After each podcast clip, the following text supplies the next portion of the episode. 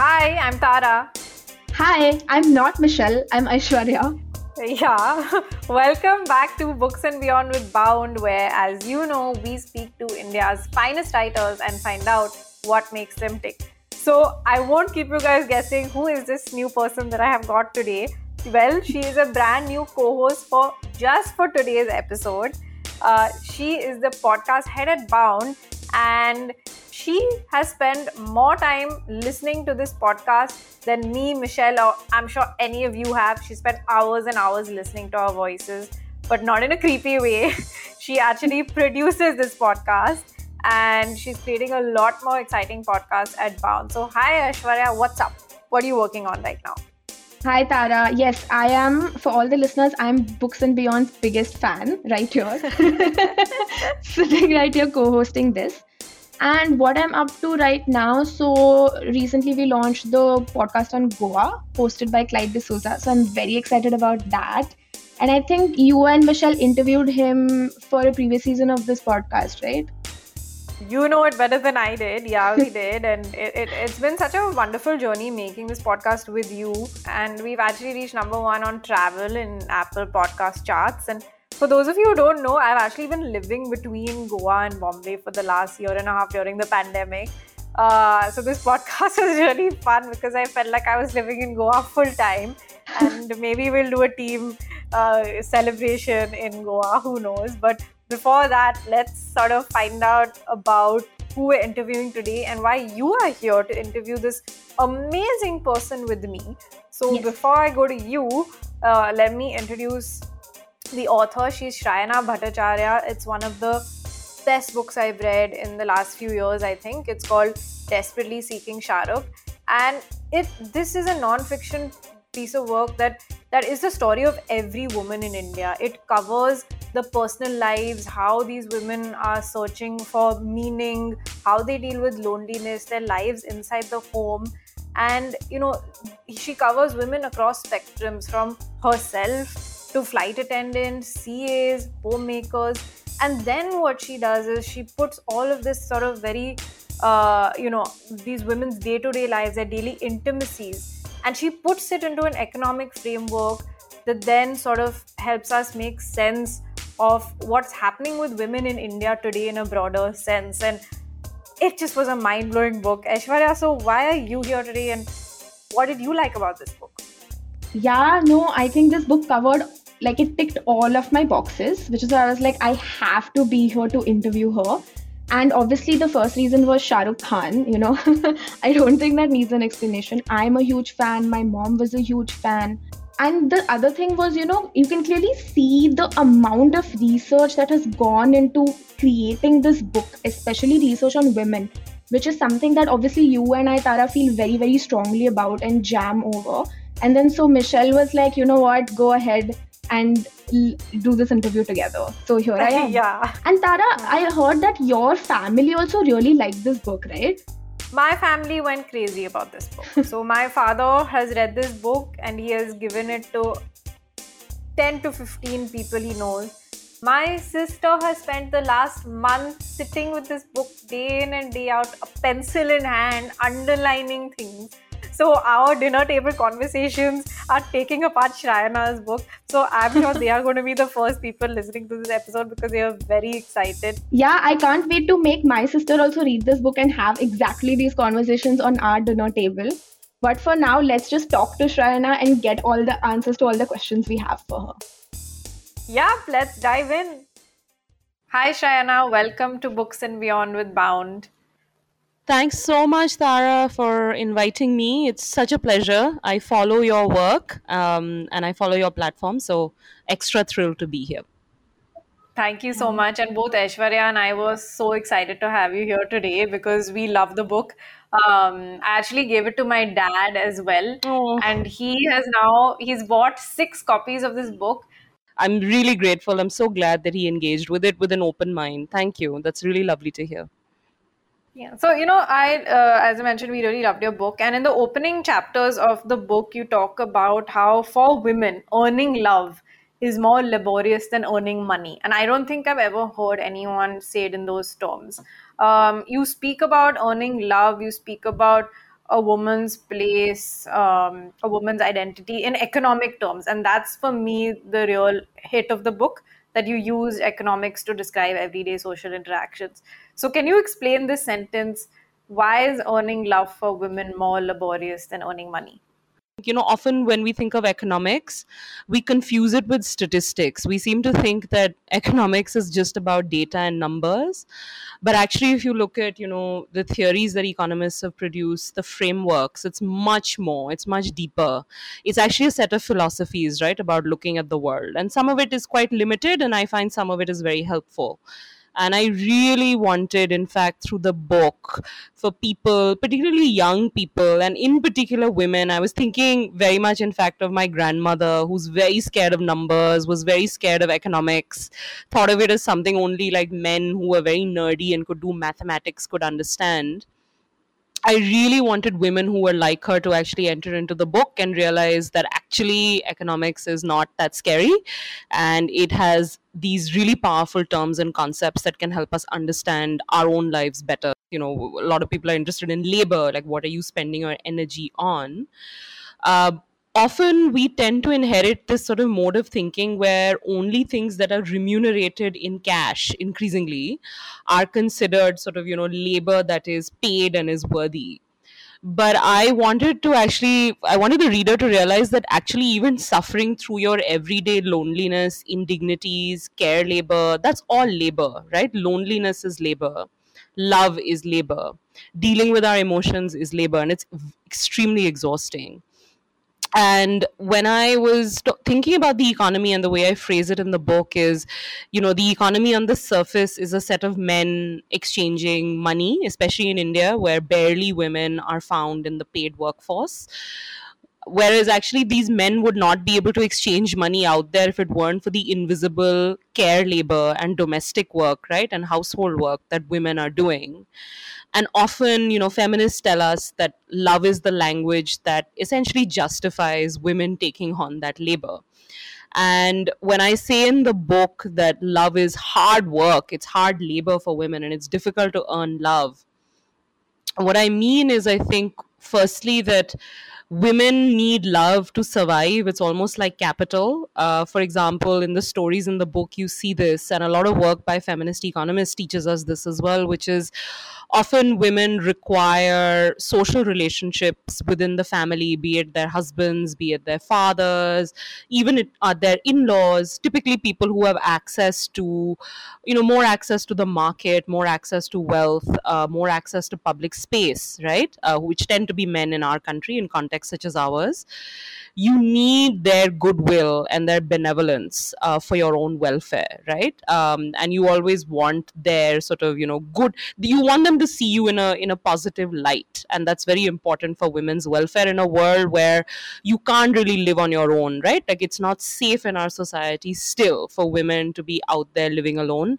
Many women try and brave that but for most it's a risk that's just too laborious to take on and so if you want a happy equilibrium and you want welfare within your own home you need to broker love and you need to earn love from usually male members of the family.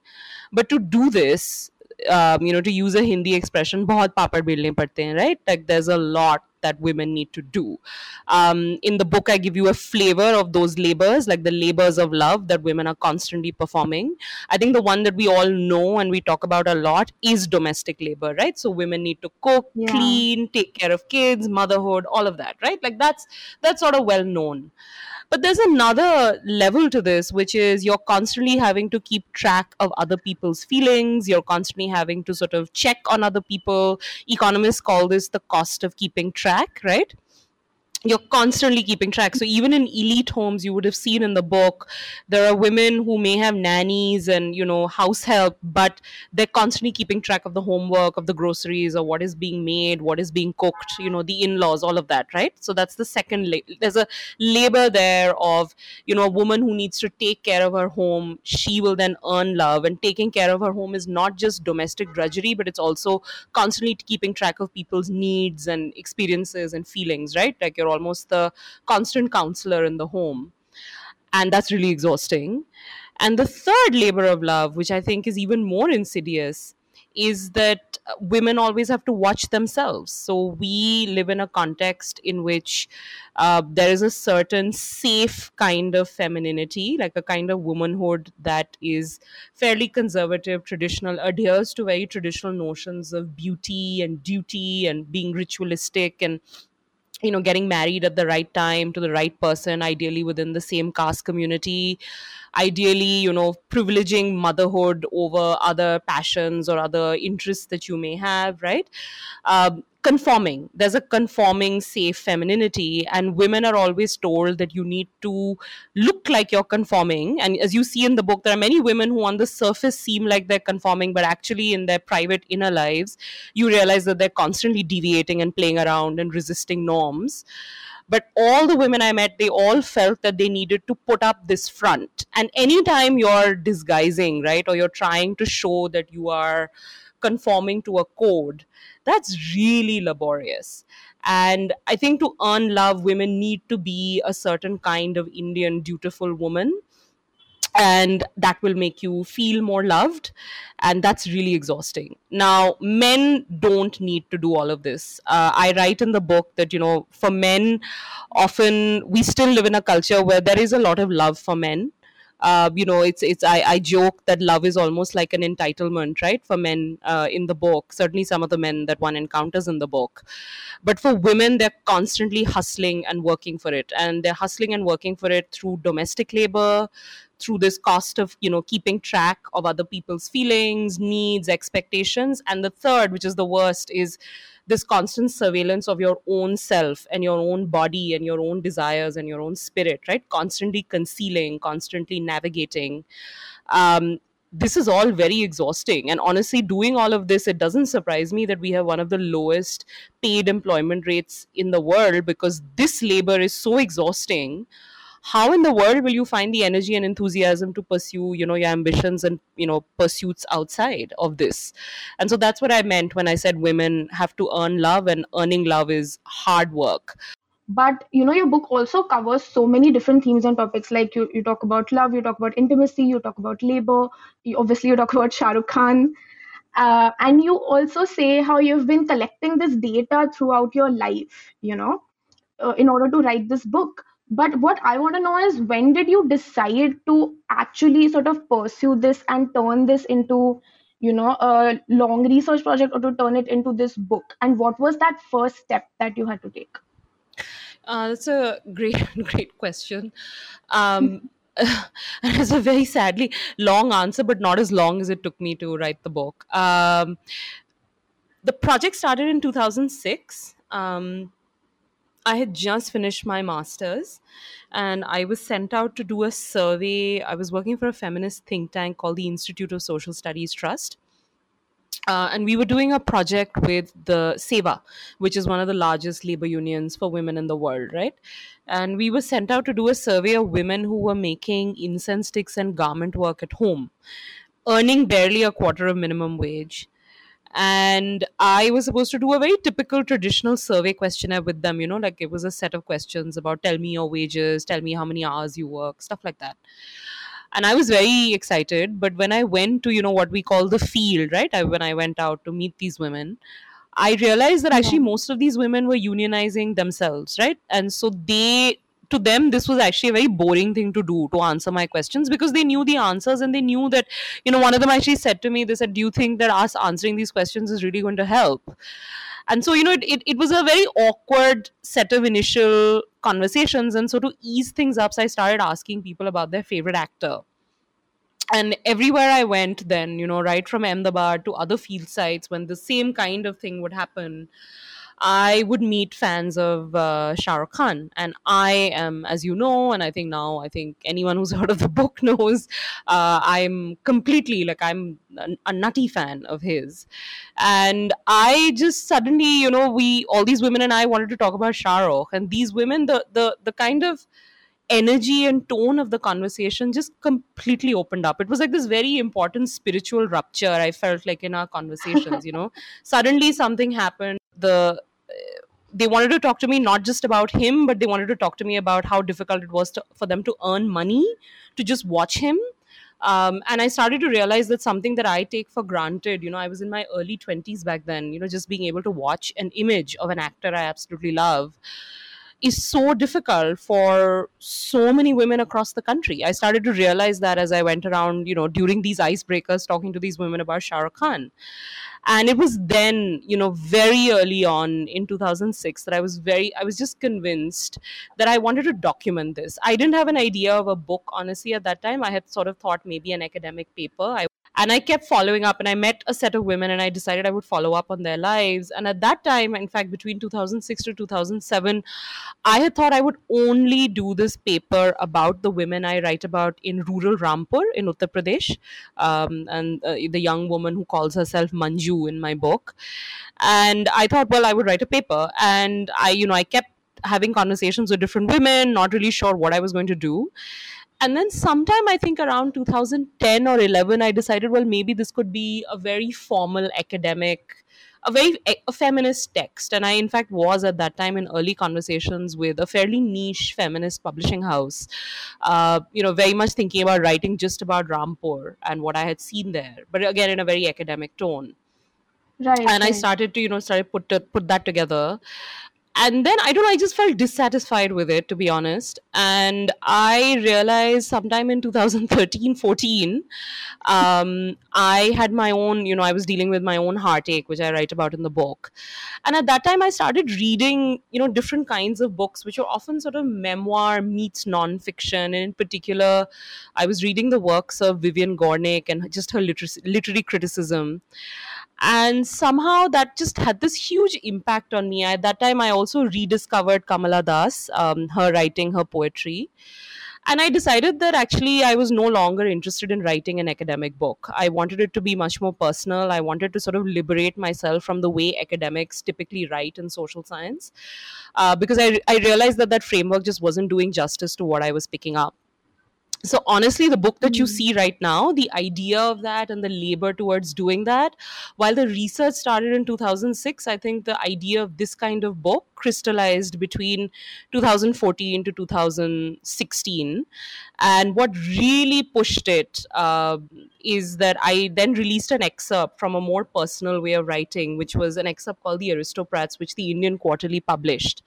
Um, and that sort of you know went viral and lots of people read it and it was appreciated. So that's always nice right? Because i don't come from a writing background per se. I'm not trained in it. Uh, it was a hobby of mine just something i enjoyed doing. Yeah. and then to hear that feedback is always helpful. And then that just motivated me to just continue with this completely different kind of form of writing the book.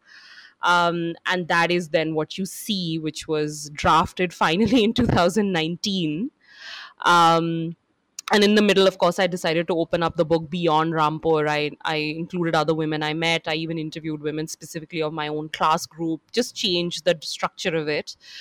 And between 2019 till around 2020 i worked very hard rewriting and editing based on guidance from uh, you know she's my agent but i call her my phd guide in the book shruti debi. Um, and i had the best editor shogat das gupta uh, who was brought in by harpercollins. And you know we sort of reshaped the text and then you see what you see which is in 2021 Yeah, you know, it, but it just shows what it takes, and and it shows in the result as well. Uh, because honestly, you know, when Aishwarya and I were discussing the book, we're both um, we're both really interested in writing nonfiction and in research as well, but we don't know sort of where to start or how to go about it. And so we were really Yeah. curious about this process. Um, and exactly what it takes. A lot of it is luck, a lot of it is messy, a lot of it is reworking, hard work, um, all of those things.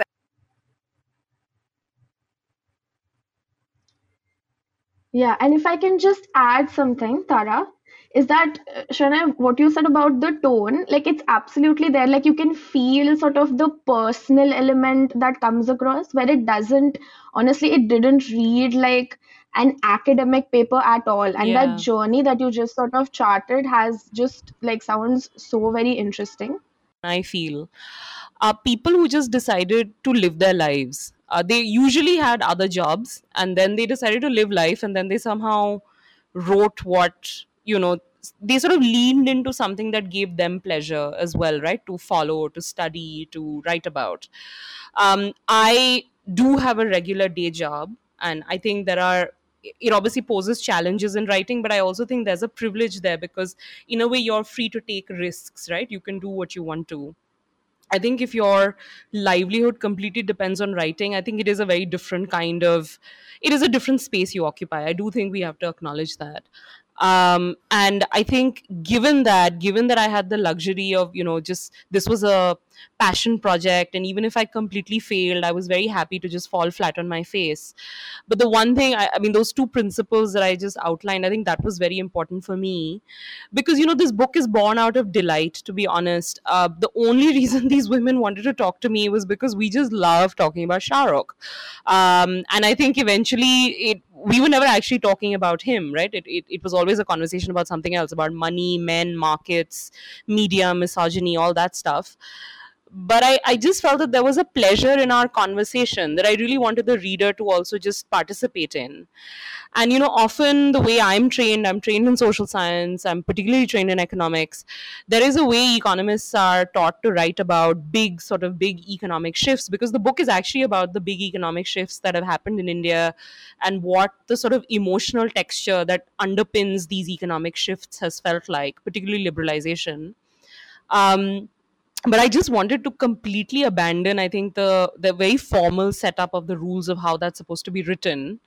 Um, maybe also because in my day job I like write like that, right? I write the language of a technocrat in my regular job, and so for me as well, I think just for my own pleasure, I enjoyed doing this, and I think if you if there's pleasure in this, right, and then there's delight in that journey, uh, my hope is that you know irrespective of readership or not, I think it shows up on the page, um, as opposed to something that is very contrived, right? Because you can see that as well. Yeah, you know, uh, you actually answered another question of mine. You know, when you said that a lot of nonfiction happens when you are sort of living life and it has to be drawn uh, with passion because you can it, it cannot succeed right um, and that is actually one of the questions that i had that you know, uh, do you go in sort of with a clear uh, hypothesis or do you explore first and you kind of answer that? So, very, very interesting. Another thing that I loved a lot in the book um, was my favorite character actually. So, she was the accountant. She's my favorite ah. character, and I'd love to know yours too. And I felt that all of the elements that you were discussing about, you know, uh, women at work, love, marriage, all of those things really struck me with this story and especially the part where you know we see her working so hard we see her achieving things and then um, she is made to participate in the celebration of her male cousins getting jobs. But she yeah. is made to uh, nobody celebrates her achievements and she's actually made to quiet it down a bit. Um, and then you use her to speak about things like emotional rents and all of those things. So my question uh, is do you sort of um, do you get the story uh, you know because obviously you said that you want to portray the story of these women. So is it that you come uh, at this narrative with sort of a hypothesis sort of the analysis of emotional rent or any of those other yeah. economic terms or do you first get the story and then see what happens out of that and then apply an analysis? Yeah. No i i you know that first principle i outlined right i just wanted to tell their stories first and to record it in the best way possible which also involved their comfort uh, some of the women I actually met, uh, not the accountant, but there are some I met through research projects that I was working on. So Tara, that has, you know, in social science research, there are like ethical codes of conduct, right? So I had, you have to go get clearances, and it's quite a. I think part of the length in this process is also that one has to sort of go through that. Um, but I'm very grateful that one went through that because then you also make sure that there are the highest ethical norms, right, about writing another person's life. Uh, but with the accountant, for example, because she's actually someone I just met on my own but even with her i just wanted to tell the story the way she also felt comfortable because there were things i had written that you know there were things that she wanted sort of not mentioned changed and i did do that. Um, and i want to be very transparent about it. Um, but i wanted to first get her story down and then once i had everyone's stories down um, and if you're a i feel if you're taught economics well you'll be able to you will start to see frameworks that will emerge um, and they did for me I didn't go in with a hypothesis uh, at all. Uh, I just went in, you know, wanting to just tell the story of a person's journey. Um, a journey I felt I was very privileged to learn about and to participate in.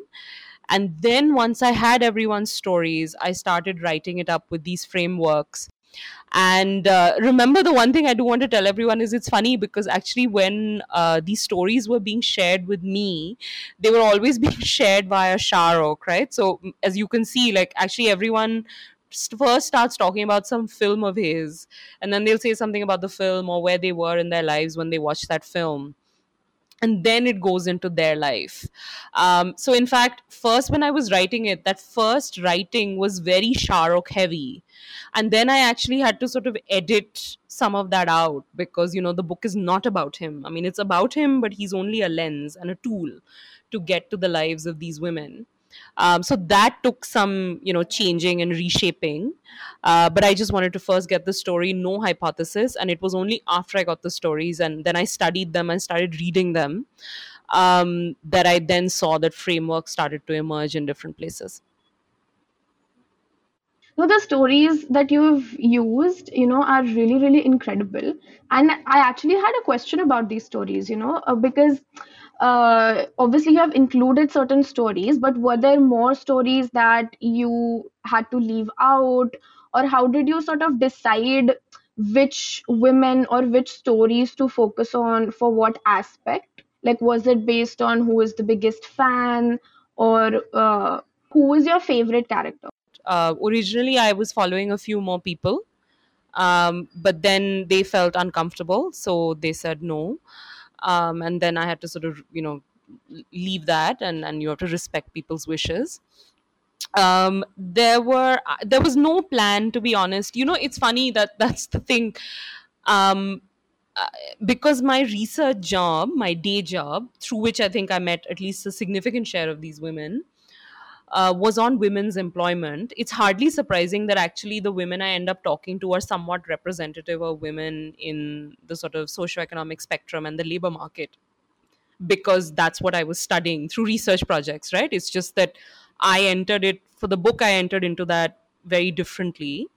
Uh, so, for example, the fact that I was meeting home based workers was because I was working on a research project on home based workers. The fact that I was meeting migrant domestic workers was because I was working on a research project on migrant domestic workers. I had never, right. I was not working on those projects because of this book. I was working on those projects for my own livelihood. Like, I was, that was my job, right? And I, I was learning and I was growing. I was a young kid as an RA. And, uh, yeah, so there was no plan. Uh, and in fact, the original draft that I had submitted to Shruti uh, in 2019, the stories were actually based on the chronology of when I met the women. So it started, in fact, the shape of it was very different but then you know she'd made edits and she and then when she sent it back to me and i was looking at it you know the final time and it was quite frustrating because you know to change structure at the last minute is always quite fr- frustrating. Uh, but i realized actually that i wanted to club it based on the wealth spectrum. So i changed the part. So you know the way you see it now right? Part one part two it's completely overlaid on class. Uh, originally yeah. that's not the way it was actually going. Originally it was based on how i would meet them but i decided to change it because i just felt for the sake of coherence and also clarity um, I just wanted it to sort of speak to India's income distribution. And, and I also wanted it to do that given that I think emerging out of the pandemic, questions of inequality are really critical. And I wanted to make sure that, you know, the, the stories gave some vision correction to all of us about our place and our privileges in the world and just how other people are interacting with spaces of fun based on the sort of socioeconomic spectrum. So i did change it. Uh, but no there was no there was no design per se. I just i just interviewed the people who were willing and i was able to follow up with like their numbers worked. They had mobile phones of their own for instance. Um, or the ones who just wanted to participate and the ones who didn't i had to sort of leave that aside Oh, okay. Interesting. And your favorite character? Oh yeah, my favorite. I oof, I don't have one. Um, I uh, I think actually uh, I'm going to give you a very uh, the, the, the, the odd answer, but my favorite character in the book is the Shahrukh that all these women have created uh, because he's not real. Uh, he's uh, he's this sort of uh, metaphor for a kind of emotional support and encouragement and confidence an opportunity that I think all these women want and they so desperately are seeking and they can't find in their life, in their real life and i love that you know it's we always say and there's a line in the book i'm quoting this french anthropologist you know who sort of says that utopia is where all our radical thoughts begin right? And in creating this very utopic idea of a man who's just so perfect um, I think it actually allows, and you can see this in the book, particularly women from very harsh economic circumstances, uh, it allows them to then voice expectations and really deviate from what a woman's place is supposed to be. And I think I, I really love that utopic Shahrukh that they've created. Um, I can tell you who was the most difficult though to follow, and that was Manju. Uh, because this is the young woman in rural Rampur because she disappeared for some time, which I write about in the book. And I wasn't sure how to, you know, keep track of her or how to reach her because, you know, her phone numbers would keep changing and it just, it was very difficult. Um, each time I met her, I, I used to keep asking her, like, oh, do you want to continue? And she said, yeah, yeah, yeah, I really want, you know, I would like to talk to you about Shahrukh and I want to tell you what's going on. But her numbers would keep changing and it was just really difficult to keep track of her life um, so that was so maybe she is my favorite only because i know that i had to sort of really it took all my inner reserves and even hers i think. And also because i think she made me see shahrukh very differently. Um, I, I mention in the book the way she sees the ending of ddlj um, you know she doesn't where i think a lot of us would see a very regressive ending right? That the hero wants to sort of get permission from the father and then he will marry and you know be together with with the the his beloved Manju saw that as actually a very wonderful, considerate thing that uh, the actor was doing, that character was doing. Um, and I'm not going to give it away for those who are listening to us. You have to read the book to know uh, why she sees it differently. So I'm very, I think maybe she is my favorite one because it was one of the toughest stories to tell. Um, and also, uh, somewhere because I think she really pushed the way I see uh, Shahrukh on screen. I see him very differently because of her. So, you know, she just changed my perspective. So perhaps her. Yeah, I just I can't imagine all the kinds of stories that you must have in your notebooks and in your head, and all the kind of different women uh, that that that you must have uh, met in your field studies. You know whether they uh, followed you to completion or they dropped out. Like what a great repository! Um, and I hope that more of these stories come out as well. Um, I also really like the story of your own personal life, which you put into the book um, and you speak about your relationship with this typical Delhi boy, uh, your own uh, sort of, uh, you know, the fallout of that relationship, uh, very sort of personal facts about yourself, uh, sort of a very unabashed discussion. So, how did this happen? Was this a deliberate choice?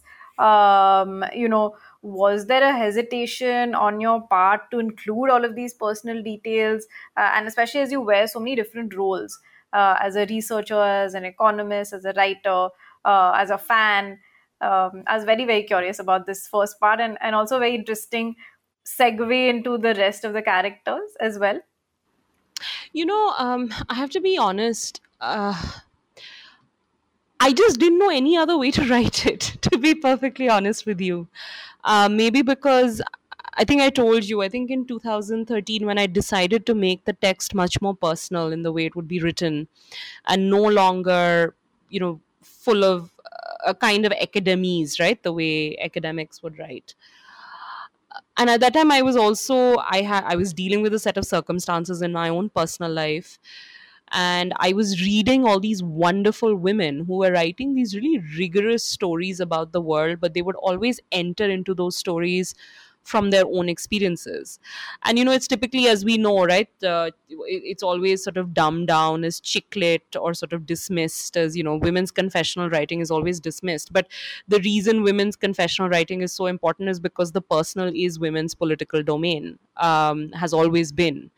And uh, I, I think it's very important to acknowledge that. And i think you know there's enough i'm sure there are several speakers and i think i've seen on your platform others say exactly what i'm saying to you right now. And so i wanted to be very um, honest about my place in these women's lives and my place in in this story and in this journey. Because to not do that would be dishonest and also many of the times that when i was talking to the women that i follow uh, we would exchange stories. So they knew a lot about what was going on in my own personal life. Um, because you know you, there has to be reciprocity in our research right? It can't just be me going and asking questions and then people and, and people aren't mute spectators. People will ask you as well. And i realized and since i said to you that initial principle right that i wanted to diligently just report what was happening and I think the other thing that I was very keen on not doing, and I've seen this a lot in certainly social science writing, is that there's a lot of othering, right? Like you are this sort of privileged person who has a lot of academic credential and capital, and you come in and you study people who typically always have lesser capital than you.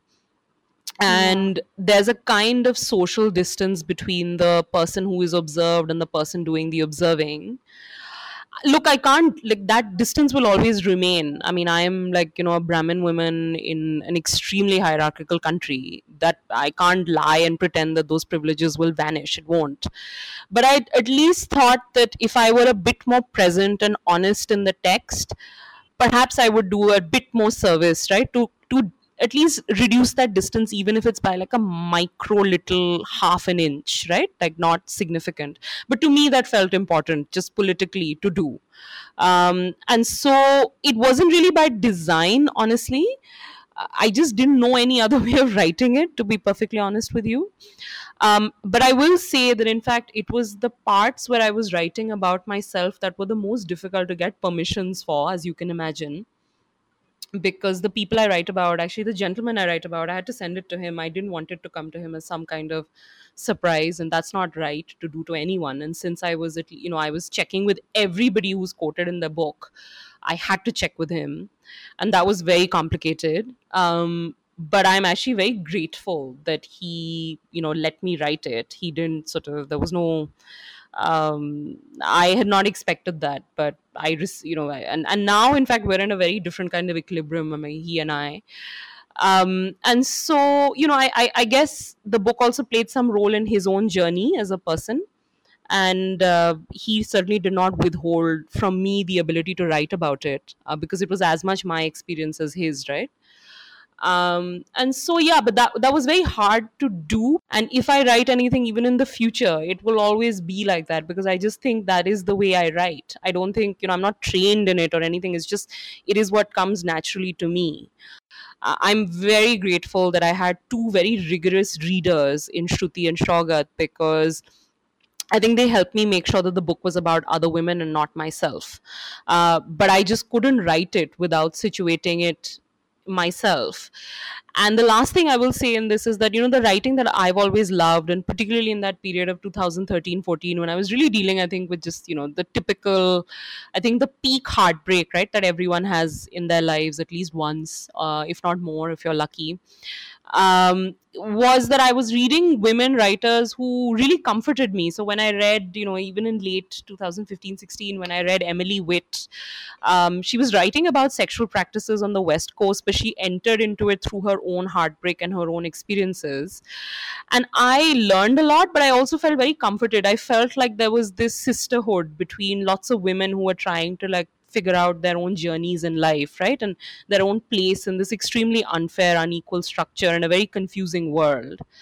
And I really wanted to offer that yeah. to others. That was very important to me. Yeah. And I think there was a great balance between, you know, your sort of personal stories or personal details and the stories of other women and also sort of the uh, facts or the statistics or the hard data that you were presenting in the book which I found very interesting. And I just loved the personal details so much because, especially the first chapter, I found it very relatable. Like, I felt like as a reader, I was able to relate to you as the author or the researcher at a very personal level because of the kind of details you mentioned. Uh, like I grew up watching a lot of Shah Rukh Khan movies. You know, my mom was a huge fan of Shah Rukh Khan. I came absolutely for the title of this book. because one Shah Rukh, and then obviously young Indian women, you know, intimacy, uh, independence. So I was very much interested in sort of exploring exactly what the book sort of told me that it would explore, which was, you know, if I like Shah Rukh Khan, what does that tell me about intimacy and sort of relationships in India? And I think Tara, you had a very different yeah, so actually mine was very different. So when I first saw the title, because I'm not a fan, I didn't actually want to want to pick up this book. So so then I read I read Abhijit Banerjee's review and I read Sing, Snigdha Poonam's review and I figured out okay, it's a book about economics. So I came into the book through that lens, and then I sort of started appreciating the Shah Rukh lens more. So actually, we wanted to ask you this because we come from come to it from very different uh, perspectives and i'm sure your readers also have picked it up for different reasons. When we were discussing this we were like oh like you came to the book for this reason and i came to the book for this reason.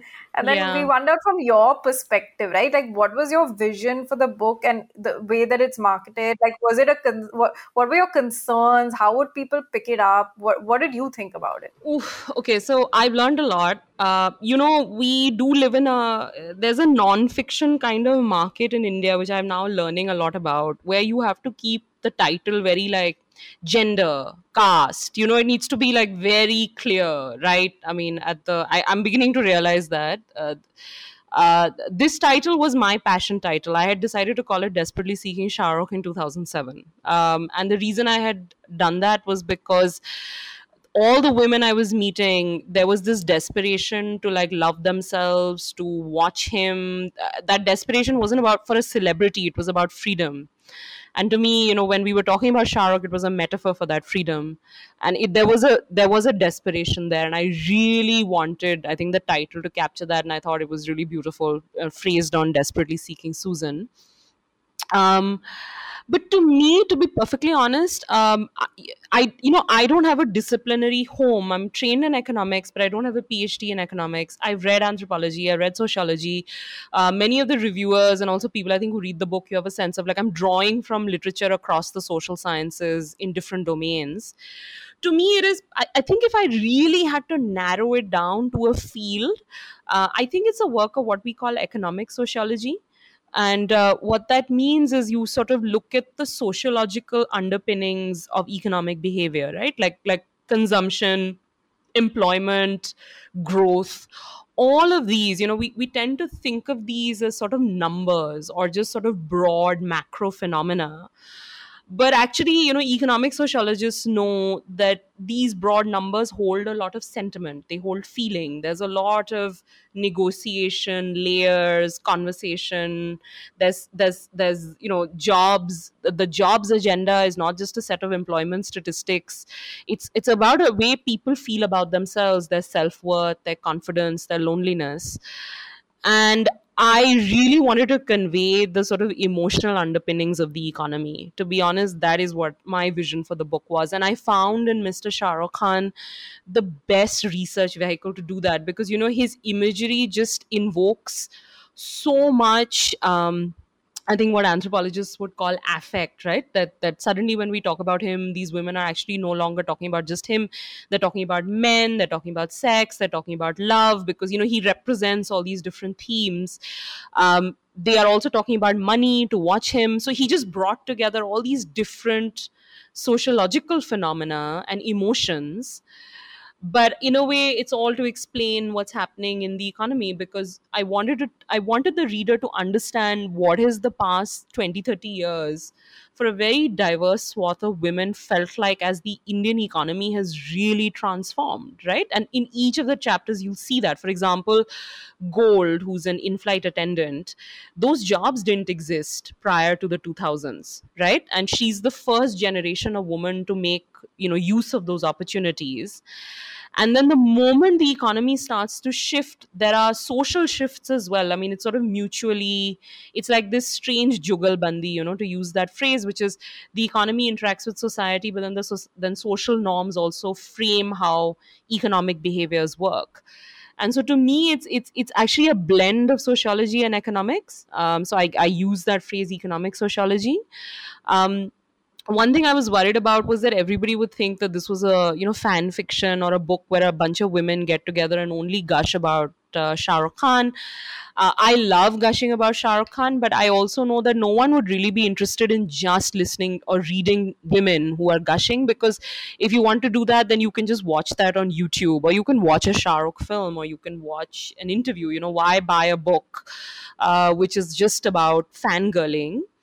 Um, i was a bit worried about that. That did happen initially. There were you know people who approached it that way. But i'm really pleased honestly. I mean the book has been you know touch wood i mean it's got a lot of love from the media. I mean you know lots of papers and outlets have reviewed it. Um, and it's really been wonderful and heartwarming to read. Each time i want to hug you know the reviewer and the review usually. And i think slowly and steadily as those conversations like the ones i'm like this one the one i'm having with you have sort of proliferated I think through word of mouth, people have understood that this is not about him, but him as a research tool, as a lens. Um, but you know, I, I also there's a fabulous Pico Iyer quote which I always quote, which is you know, all pain in life is when people don't see you the way you want to see yourself. And I may see this book as a work of economic sociology, but there'll be others who'll see it as a film text, or there'll be others who see it as a text about love, and that's fine. I think that's great. In fact, I think people should enter into it with their own perspectives and read it for their own interests. You know, and I really liked uh, when you said this because I also felt as a reader that something that was very interesting about the book was that it was emotional. Like it was an Yeah. emotional experience for me as a reader to also read the book, which I think added a lot to sort of the research or the data in the book, you know. Yeah. And what you mentioned about fangirling. So this is a question that I had when I was reading the book because you're such a huge fan of Shah Rukh Khan, and you know because you're also sort of talking so much about your personal experiences as a young woman in India. Did you feel like the fangirling or the fandom would uh, influence or create any kind of bias in the research that you were conducting? Like, how were you able to separate, you know, you as the Shah Rukh fan from you as the researcher? I didn't. I have to be honest. I didn't. Uh, I don't Okay. feel any need to. I mean, that's that's fine. I mean, I think you know we all. I'm not going to. You know, I, I could have pretended, right? So the way, the best way to pretend is to like write it as some kind of very somber text where I'm, you know, some distant observer of Mr. Khan's icon. But that would be such a lie, and I would be caught out in that lie very easily um i really believe by the way in books you cannot lie especially i think works of nonfiction. Like i think the writer's own predilections and instincts do just they just find they are spilt on the page even if you're trying to do something else you can read it.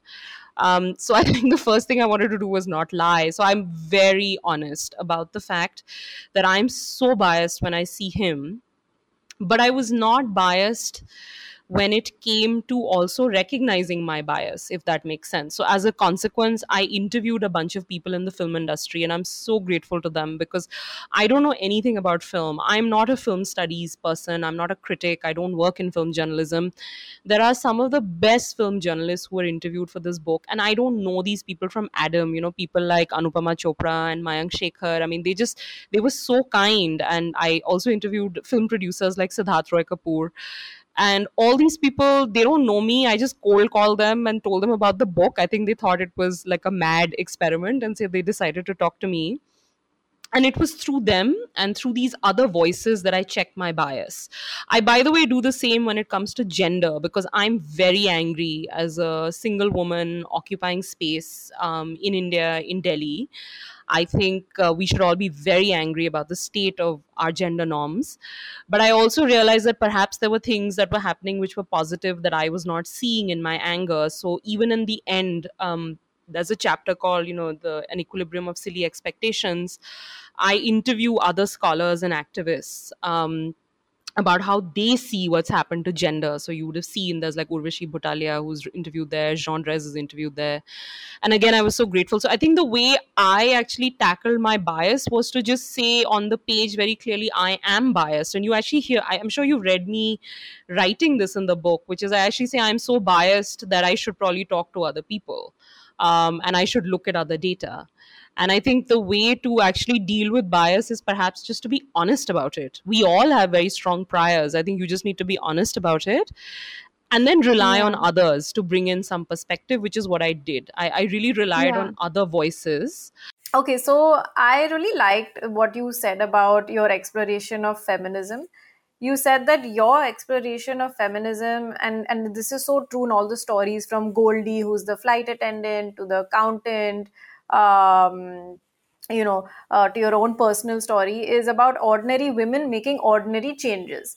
Uh, so it's the dichotomy between the heroines that we see in the media versus the ordinary women. So I, so Aishwarya and I, we are content creators. We, um, you know, we are constantly part of sort of uh, we interview successful women we read books about uh, 30 under 30 rising women all of this kind of narrative right but i wanted to ask you what do you think of books or podcasts that valorize women who may already have a certain amount of privilege and have achieved that benchmark of being successful versus what you what you say in your book is that you know ordinary women are making feminist moves every day in their real lives and can content creators like us me and aishwarya change this narrative? Uh, what can we do? I wrote this book because I knew, and I think this actually we all know this. I, I really believe this is not something that I this is some not not some lightning rod moment that I had. Which is that I think we all know that there's been a big shift between our mothers' generations and ours, right? And even between us and probably our younger sisters, for example. And I really wanted to convey these shifts because I actually think it's quite radical what's happened. And we don't write about it enough because I think we all sort of think it's understood, it's given, it's kind of banal. But i think it's really important not just in fiction. I think in fiction you see this being written about a lot but i think even in non-fiction i think social scientists do owe it to sort of future generations of scholars or readers right to just document these changes and i don't think you'll be able to actually do justice to those changes if you only talk to heroes and victims. So if you look at a lot of the writing and content right that comes out on women it's either as you said really successful women who are like valorized. I mean, if I see one more story about a CEO, I just switch it off. I can't watch it anymore.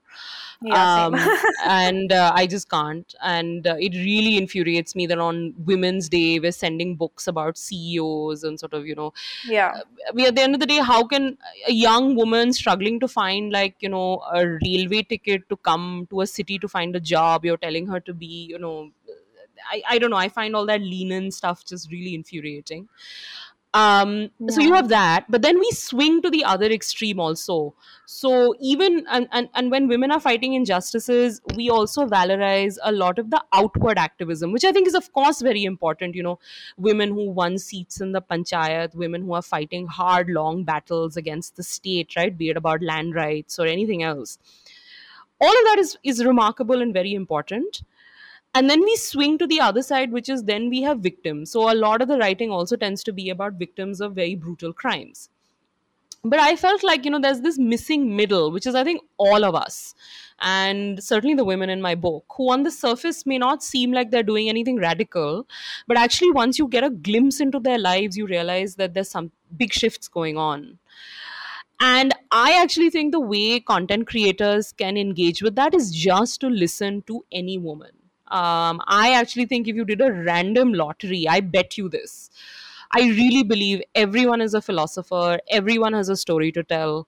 Um, and I think, given the big shifts that we've seen in our country, economically, particularly, as well as you know what's happening in our politics now, I really believe if you just picked up anybody, like you did a lottery and you just selected a random person, and you keep, brought them on a show and you asked them to talk about their lives, you would learn about so much churn, right?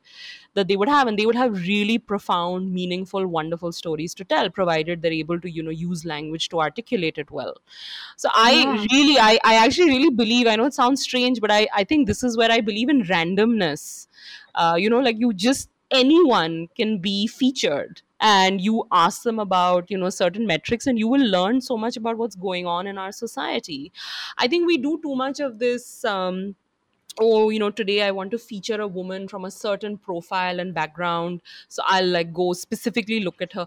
You you can do it whichever way you like. I actually think if you just selected anyone uh, they would have a very powerful story to tell i think particularly in countries like ours. Um, so i actually think that might be a way to sort of correct a lot of the targeting bias right? Because often i think a lot of our content on women is heavily targeted. It's this hero victim business. I, I i think there's a very different set of narratives that are out there. Um, and i think it's just a question of platforming them. And i actually think it's just a question of platforming anyone. It, it just it could just be literally anybody um, and i and one of the things i learned in my book i mean through the research as i said on the surface there's nothing particularly revolutionary about any of these women's lives. But i learned actually through following them that each one is able to negotiate such radical things for her own self in her life. Like they live very different lives from their mothers and uh, that's very hard that's a lot of hard work. And i think we should celebrate those everyday labors. You know i call it dal sabzi feminism. You know it's like this very grounded everyday granular set of transactions and trade-offs. And i think we should celebrate them. And i think we should celebrate just each other much more because of that. I love the term uh, dal sabzi feminism. I think this is gonna be. And even output feminism like you articulated the because i couldn't quite put a finger on like what my problem was with all these like women entrepreneur things Yeah. and yeah Uh, do you know if Shah Rukh Khan has read your book? Would you want him to read the book? I am waiting and waiting and waiting for him to read the book. Um, I also know that if someone wrote a book called Desperately Seeking Shrayana, I don't know whether I'd be comfortable reading it. So I mean, you'd be curious. You would read it at least to know what it was about. Like you would Google yeah, it. I I hope so. I know. So the book is definitely with his team. Uh, uh, and in fact, before because you know the title has his name, uh, right up in the beginning, we had to sort of inform his team and you know all of that. Uh, so Yeah. uh, fingers crossed. I know it's with them. Um, obviously, you know he has his own life. He's shooting. There's all kinds of things, but uh, I do. I hope he reads it, um, and we'll see. Yeah, we hope so too. I hope. I mean, Shah Rukh, if you're listening to this Shahrukh podcast might be listening to this podcast wow Yeah, I love that. I love this that. is, this No, is our aspiration. Yeah Yeah. yeah yeah. No no no no. I uh, i also hope so. Let's see. Inshallah. Yes.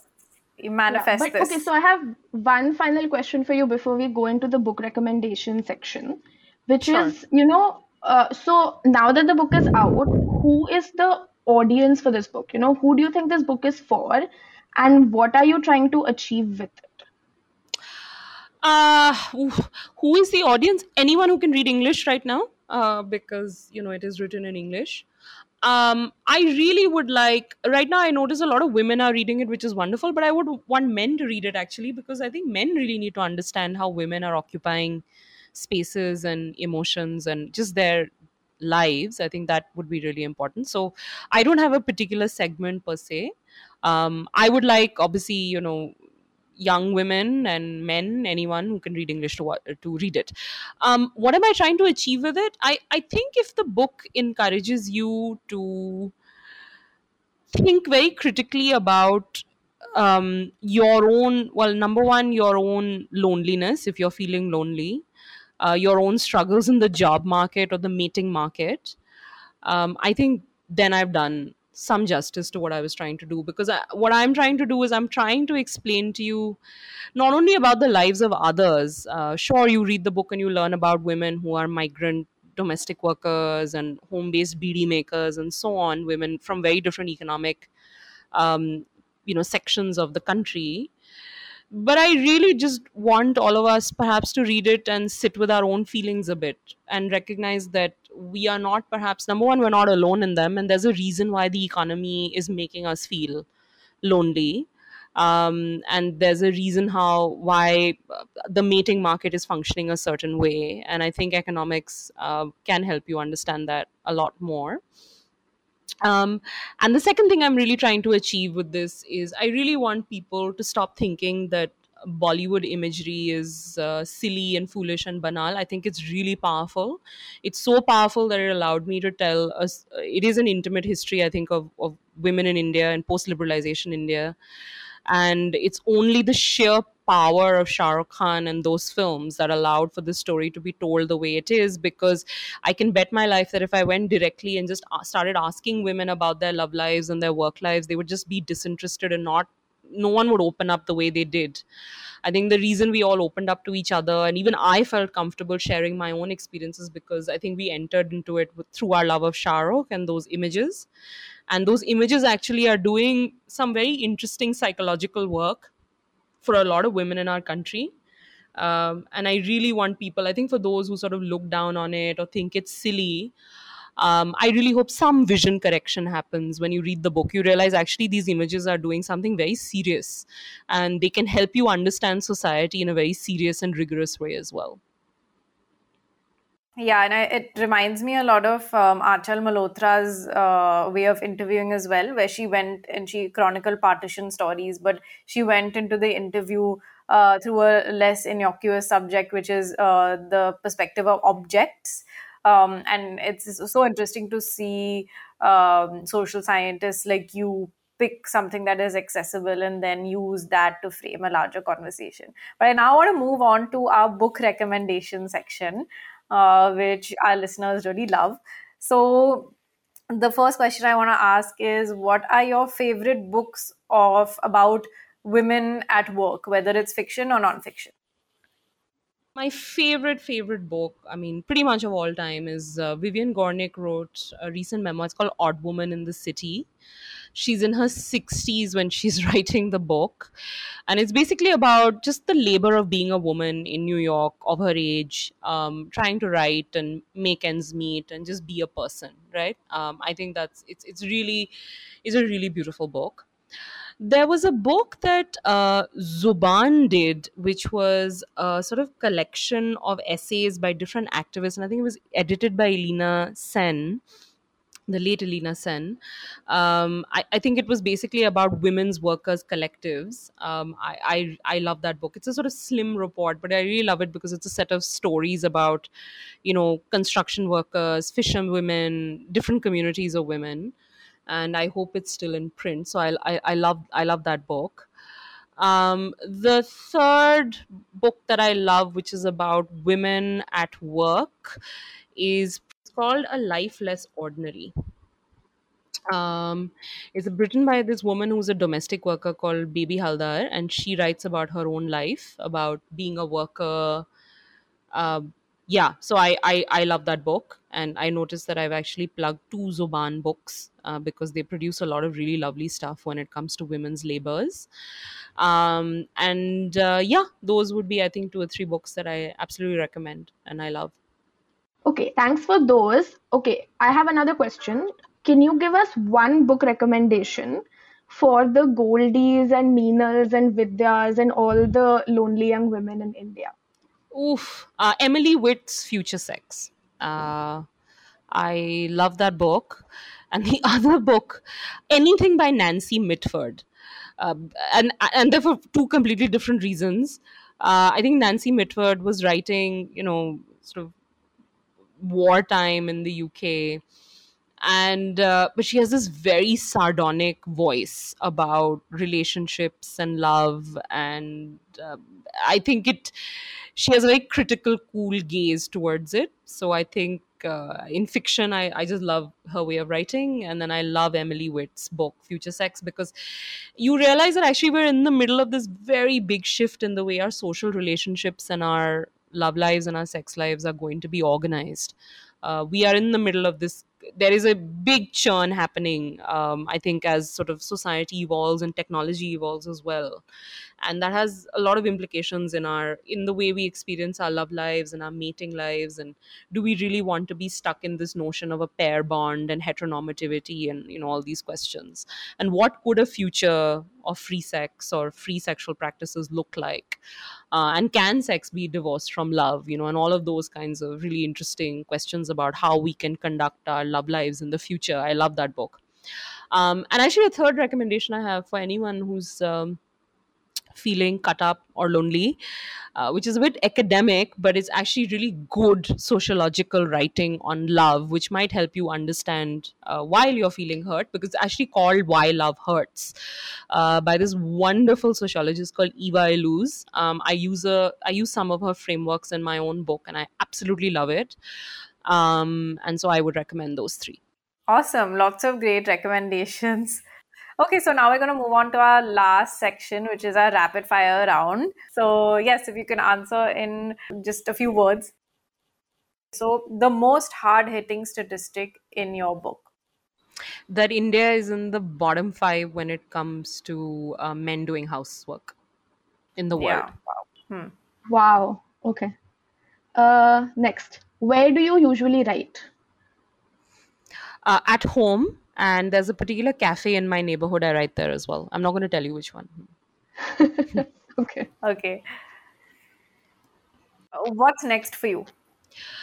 Uh, i continue with my job at the world bank but i'm trying to fiddle with fiction. And then after that i have another longitudinal project in mind which will take me another 10 years.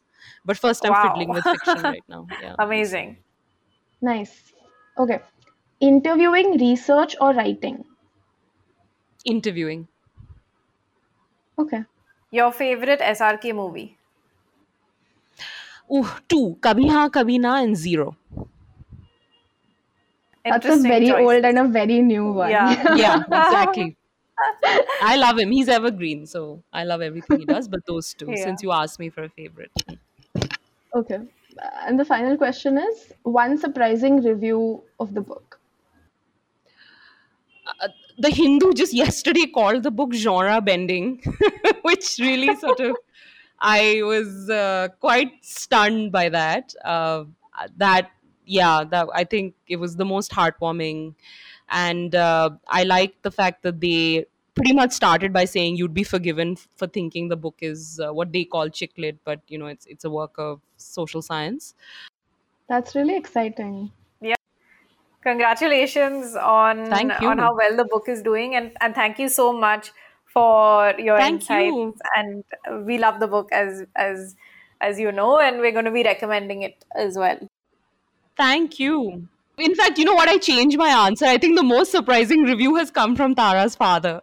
Wow i'll let him know So I do tell him that because uh, Yeah. I, I, I'm quite, uh, I'm really actually very touched. And look, it was such a pleasure talking to both of you. And thank you so much for inviting me. This was such fun. thank you so much Thank you so much. What an amazing conversation. I cannot get over the term that she used, dal sabzi feminism. I'm definitely going to Google it right after this podcast is done. And I really hope this term takes off. Like, I'm here for it.